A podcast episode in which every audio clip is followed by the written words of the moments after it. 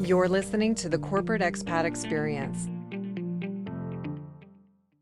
Welcome back. Thank you for being here today.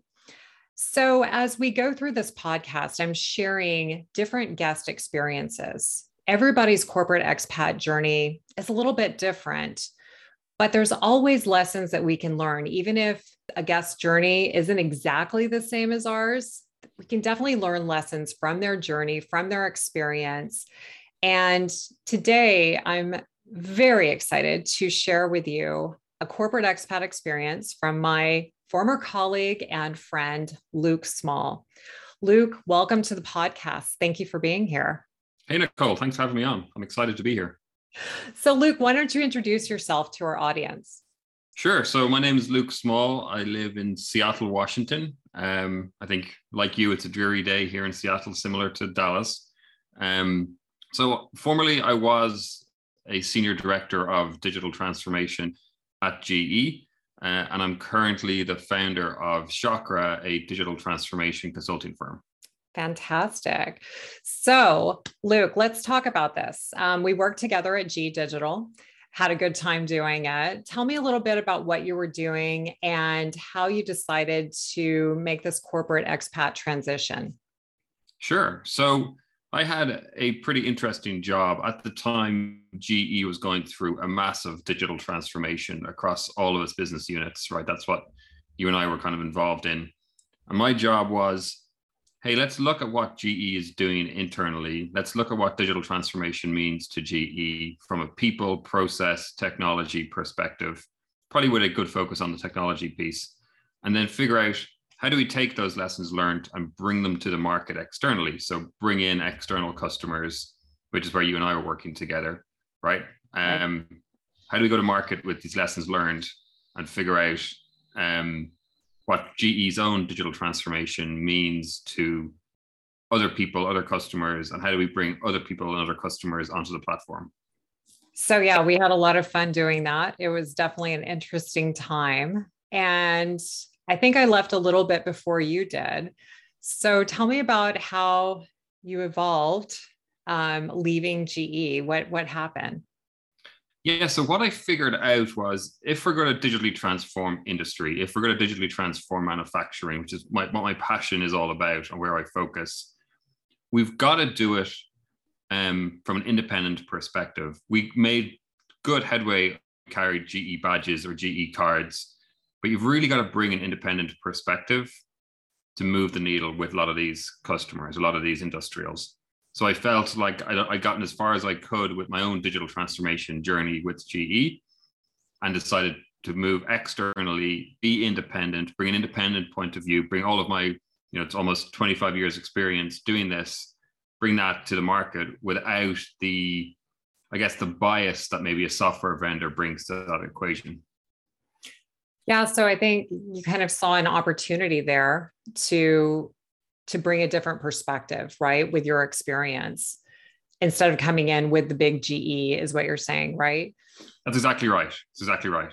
Um, and I think what I found is with digital transformation, the technology decision, which is where we were coming from, where we were representing basically a technology vendor, the technology decision can be pushed quite late in the process. You've really got to focus on the people to start with, make sure they're ready, make sure the company is ready, make sure you've got some proof points, and then bring in technology.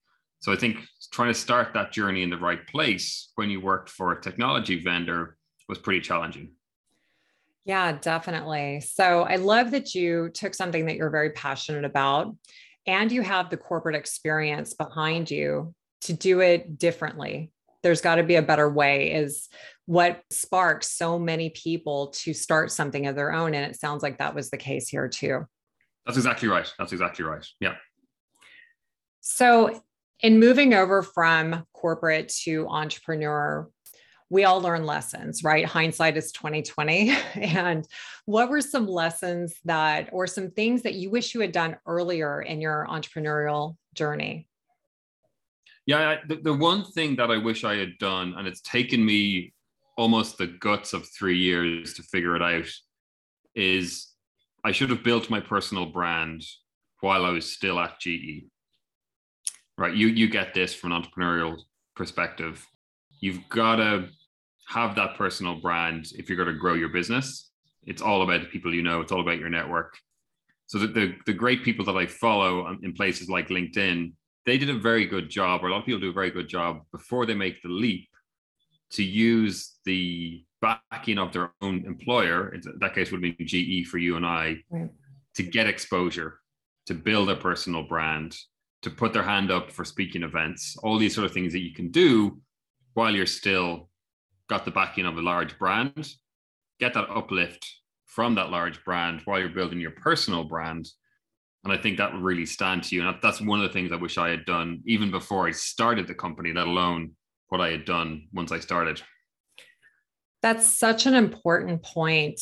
And I think it's one, especially for those of us who in the corporate world we we tend to miss. I know I would bring up personal brand to people and they would look at me like what are you talking about Nicole? I'm a corporate employee. I don't have a personal brand. And I would say no we all have personal brand and we need to be aware of that. So I'm so happy that you brought that up because it's such an important point. Oh it's it's huge. And it's if you look at some of the great influencers that I follow in the digital transformation or industrial IoT space you can't even tell who they work for. I mean, some of them have changed employers in the last few months. Some of them have gone, taken the expat, the corporate expat journey, gone back to corporate. Um, but their brand stays the same. You still follow them. They still post the same things. You don't really pay attention to who they're actually working for. Kind of similar to why I left GE. You're you're on this personal journey, and you you bring that journey or you bring the work you're doing where it makes sense to bring it the badge you carry or the card you carry at that particular time isn't as important as what you're out to do yourself. And I think sharing that story on social media as soon as you can, um, that, that, that's all I was going to say. No, I think that is so powerful. And it's one of those things I encourage so many people that I talk to and tell them go get your name as a URL. That's a great place to start. Get your name because you will always be you, no matter as you said, which card you carry, which company you're representing, you will always be you. So building that personal brand is so important. And it can start as easily as just going and getting your URL, posting things that are industry specific or things that you're interested in. Completely agree. That's such good advice. Great. Yeah. And I think you can just get active on social media and build your community.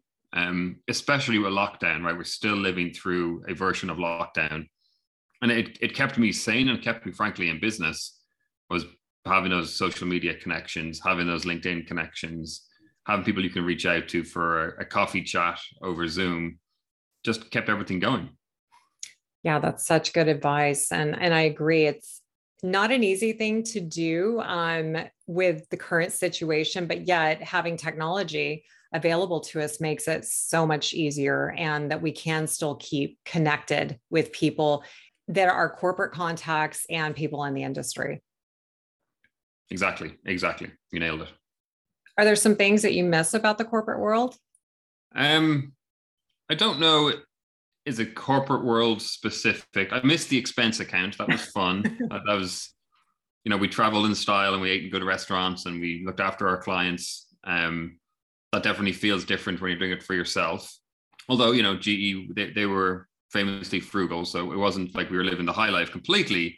But um, I think that that probably stems a little bit as well, just from from lockdown. I think the starting the business and COVID have kind of were almost happened at the same time, mm. relatively speaking. So I think it's travel in general I miss. Um, although now, like we've talked about, I've got young kids, so that's that's probably for the better that I'm not traveling as much as I used to that I miss, you know, the the regular paycheck.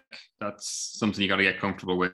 Um, the advice there I always give to people is figure out your kind of minimum wage. What's what's the minimum you can pay your bills on, and make that your salary. And everyone talks about in our game, it's it's a lot of feast or famine. So if you're um, having to kind of survive that cyclical nature of the consulting world, make sure you're paying yourself minimum wage, you're paying your bills, you're paying your mortgage, you got a little bit to live on, bank the rest, and then you've got a nice buffer to invest in the business and also um, survive the kind of the times of famine when there's not work coming in. but yeah, I think that that regular paycheck, to give you a shorter answer, the regular paycheck was nice. Yeah, it is um, very different when you are an entrepreneur and you don't have that steady paycheck. And I think that's one of the things that people bring up the most that they miss, and they don't realize it until a few months in. And they have that moment where they're like, What have I done? I left a steady paycheck, benefits, all of these things. But with that said, I'm sure there's some things that you love about being an entrepreneur. Oh, yeah. The, the, the freedom it gives you.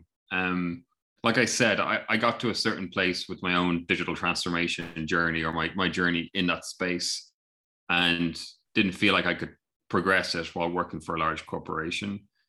And the freedom it gives you, I think the the analogy or the the image I always try and get into people's heads. I remember seeing a cartoon about working for corporate versus being an entrepreneur, and it's really every step forward you take in a corporate world can feel a little bit like you're on a hamster wheel. If you're an entrepreneur, it feels like you're climbing a huge and challenging mountain, but at least every step forward you take, you are making progress towards a bigger goal. And I think that's the reward that I get from having my own business is that every step forward, you feel like you're moving the business forward. And it's the rewards at the end of it are all yours fundamentally. So it's great. One thing I was going to ask you is when you decided that you were going to start Chakra, did you have examples of people who had done something similar before, who had left the corporate world, started their own consulting practice or their own business?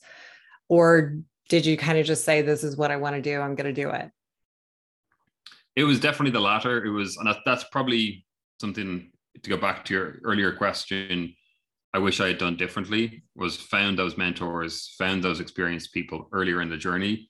I sort of came across them through happenstance over the last three years and they've given me great advice. Um, i think it's i don't know is, is, is this the great mistake entrepreneurs make or it's just the the nature of being an entrepreneur. I think you always feel like what you're doing is unique and that the reasons you're doing it are unique and that it's very personal to you.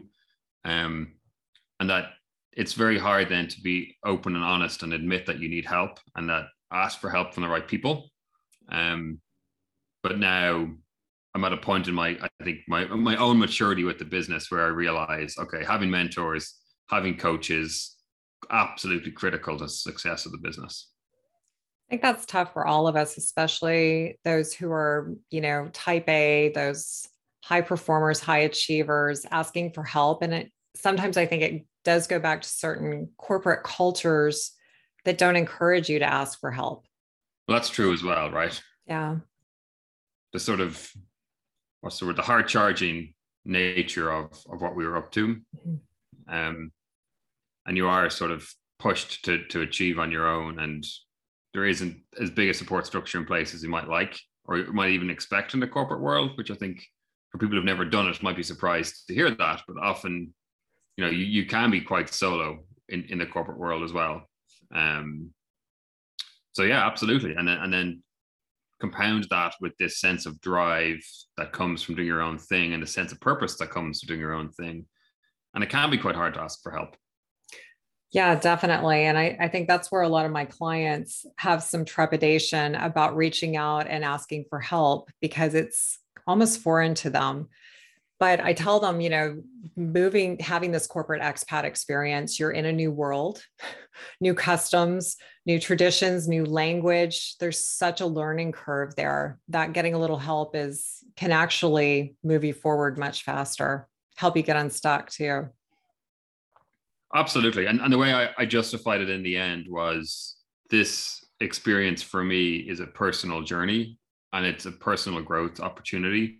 And to take money out of the Chakra bank account and invest it in me was going to pay back to the business, you know, tenfold. So that taking on professional coaching as an example, right?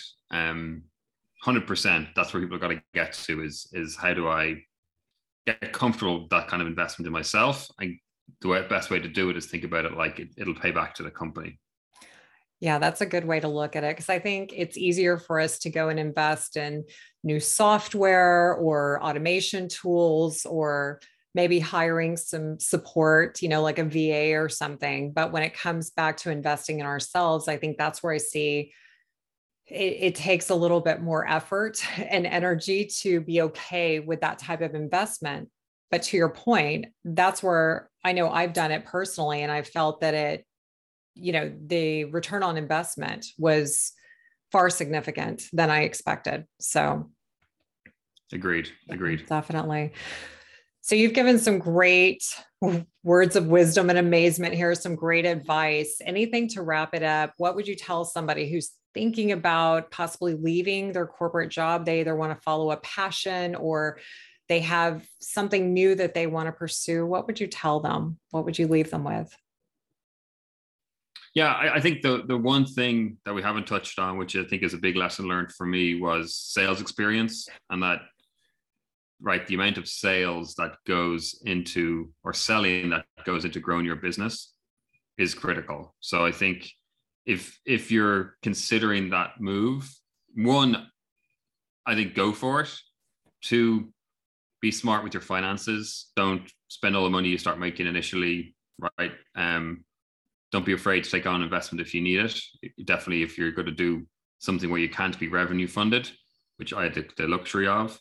Um, and then, yeah, get exposure to sales, get exposure to selling. If, if, if possible, take a sales role for a little while and really understand what it takes to follow up, to get deals closed, to take care of customers, because that's going to be your day job for a very long time if you're doing your own business. Oh, that's such good advice. And I think that's another place where people start to get nervous or uncomfortable because they're like, I've never done sales before, but they don't realize they do sales every day. We're all in sales, but get a little right. more formalized training definitely can be helpful. That's perfect. Yeah, I think it is. It's that grounding to understand that in any role in a company, your job should be, I hope, focused on customers, taking care of customers, which is fundamentally what sales is.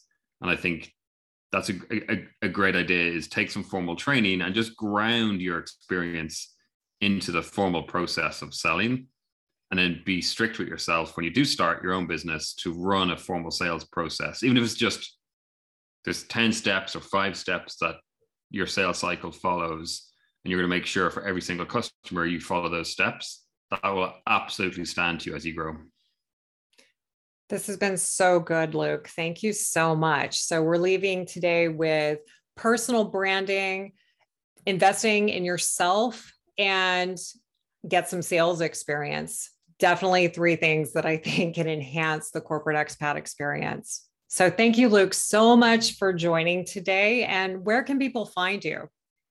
Yeah, so the best place is to find me is on LinkedIn. So Luke Smaul on LinkedIn, it's S M A U L for spelling of Smaul. So it's easy to find me. I'm the only one on there. Um, and then also I do offer a free masterclass in digital transformation. So if people are looking to get some additional information on what I do and how I do it and get some learnings for themselves, that's at www.decodedtransformation.com. I love it. Thank you again, Luke. I'm so happy you could join today. Thanks, Nicole. Thanks for having me on. Bye for now.